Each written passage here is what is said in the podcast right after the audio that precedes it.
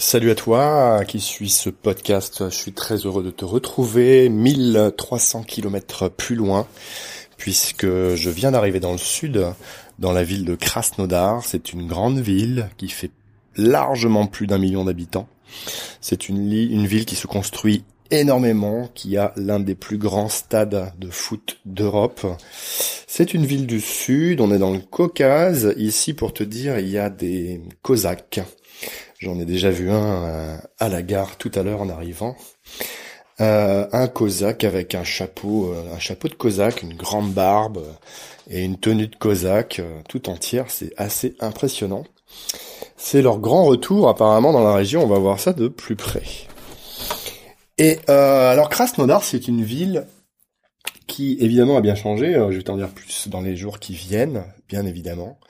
Euh, je voulais juste te dire que j'étais déjà venu ici il y a 22 euh, ans, en 1998, alors que je travaillais dans les régions russes pour un gros groupe agroalimentaire qui fait du fromage en fait. Et j'allais de ville en ville et j'étais venu à Krasnodar deux jours pour faire mon enquête sur la distribution alimentaire de la ville, comme je faisais dans toutes les villes à l'époque. Et euh, j'ai un petit souvenir euh, un peu choc qui m'a marqué dans cette ville. Alors il y avait deux choses. J'avais pris une voiture comme tous les comme comme dans toutes comme dans toutes les villes pour faire le tour de tous les grands magasins et faire mon enquête. Donc j'avais j'avais un petit budget en poche et, euh, je mettais ma main euh, comme comme pour faire du stop presque. Une voiture s'arrêtait et je disais au bonhomme "Écoute, euh, j'ai besoin de quelqu'un pour la journée. Est-ce que tu veux travailler pour moi? On fait le tour des grands magasins et c'est parti." Et alors de temps en temps ça a marché très simplement, de temps en temps il fallait insister un peu plus, de temps en temps il fallait trois ou quatre voitures pour que le type me dise OK ou pour que, pour que moi j'accepte de faire cette proposition à la personne qui euh, s'arrêtait. Parce qu'on peut aussi refuser bien sûr quand on n'est pas sûr euh, du bonhomme. Et j'étais tombé sur un type très sympa qui avait une, une, une Niva. Les Niva, ces petites voitures 4x4 euh, assez abordables. Ça devait coûter aux alentours de 10-12 000 euros à l'époque. Et je rêvais d'en avoir une, mais j'ai pas pu faire ça malheureusement. Et le type était un jeune qui euh, qui me disait il faut revenir ici l'été parce que j'y étais allé l'hiver. Et euh, l'été c'est génial et on pourrait aller faire de la plongée euh, dans la mer Noire ou dans la mer d'Azov qui est à côté, c'est à moins de 150 km d'ici. Alors c'est évidemment 150 km ici, c'est c'est juste à côté. On n'est pas en France. En France, les distances paraissent beaucoup plus beaucoup plus grandes. Euh, tout simplement parce que ça coûte cher de se déplacer en fait en France, alors qu'ici ça coûte absolument rien. Voilà, et puis le, pays euh, est un pays fait pour, euh, pour, parcourir, pour parcourir de longues distances, évidemment. J'ai un autre souvenir de cette ville qui m'avait marqué aussi. Alors déjà, c'était une ville très verte, il y avait beaucoup d'arbres, de verdure, de tout ça. J'avais bien aimé. J'avais eu un bon feeling, en tout cas sur la, le look de la ville un moins bon feeling sur euh, la population à l'époque. On va voir si ça change euh, cette fois-ci. Ça a sûrement beaucoup changé.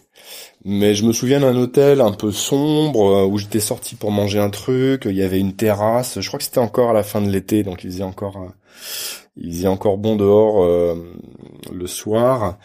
Et c'était une terrasse de l'hôtel, un gros hôtel, un des principaux, qui était mal famé. En fait, il y avait il y avait quelques filles de joie qui étaient là et qui étaient euh, visiblement elles faisaient, elles faisaient vraiment la gueule. Ça devait être euh, compliqué pour elles.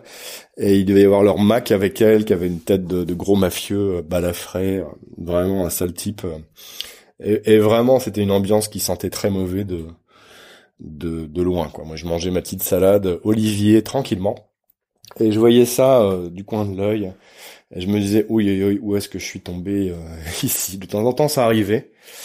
Euh, mais surtout, euh, donc j'ai bien fait ma petite enquête comme dans toutes les villes où j'allais. Je te raconterai un petit peu plus cette période parce que j'en ai jamais parlé sur le blog.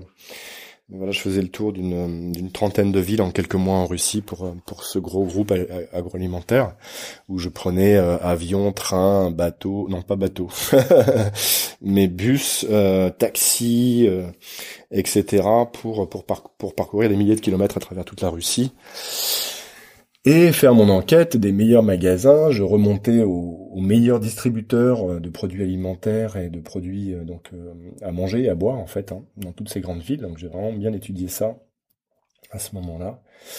Et, la, première journée, je faisais la visite des grands magasins, et la deuxième journée, euh, je tombais, sur, enfin par croisement d'informations, je tombais sur les deux meilleurs distributeurs que j'allais rencontrer.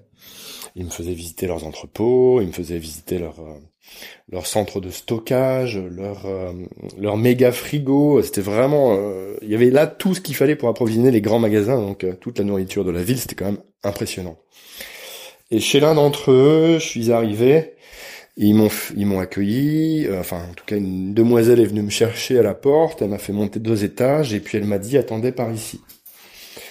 J'ai dû poireauter un bon 15 minutes dans un couloir et, euh, et je sentais qu'il y avait de l'agitation derrière certaines portes. Mais c'était un peu mystérieux parce que je savais pas trop où aller, j'attendais, j'attendais et il y avait une porte ouverte sur une salle de réunion. Et dans cette salle de réunion, je m'en souviens mais comme si c'était hier, il y avait personne et un énorme tas de billets de banque sur la table.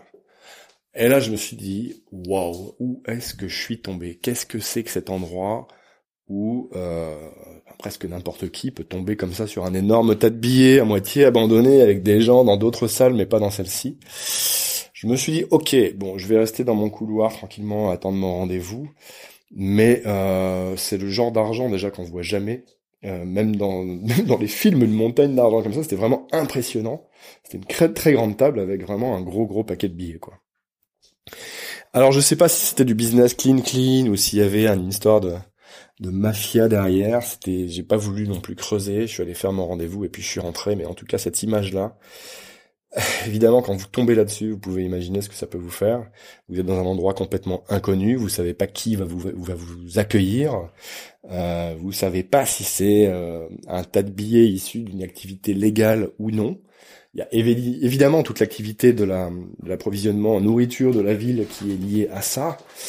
Mais euh, voilà, euh, on n'est pas habitué à avoir une telle quantité d'argent en liquide en tout cas. et, et c'est la seule fois où j'ai vu un truc pareil. Mais wow. Donc voilà pour Krasnodar, en tout cas il y a 22 ans. Aujourd'hui, euh, c'est probablement assez différent, quoique euh, j'ai déjà rencontré un, chauffeur de taxi russe, russe et bègue à la fois. Donc bègue en russe, c'est c'est pas que c'est assez rigolo, mais c'est assez particulier en tout cas. C'était un vieux monsieur qui qui voulait euh, créer un business et qui m'a parlé de, des difficultés qu'il avait à le faire et de à quel point la région était encore aujourd'hui en proie euh, aux mafias euh, de toutes sortes et à quel point il était difficile de construire son business, euh, même quand on est russe et quand on n'a pas beaucoup d'argent ici. Je t'en reparle dans un podcast spécial, toujours sur cette série sur les taxis en Russie, les chauffeurs de taxi qui ont toujours des histoires incroyables à raconter. Celui-ci ne fait pas exception et je t'en parle en détail dans cette série-là. Je te remercie d'avoir suivi ce podcast. J'espère que ça t'intéresse euh, toujours.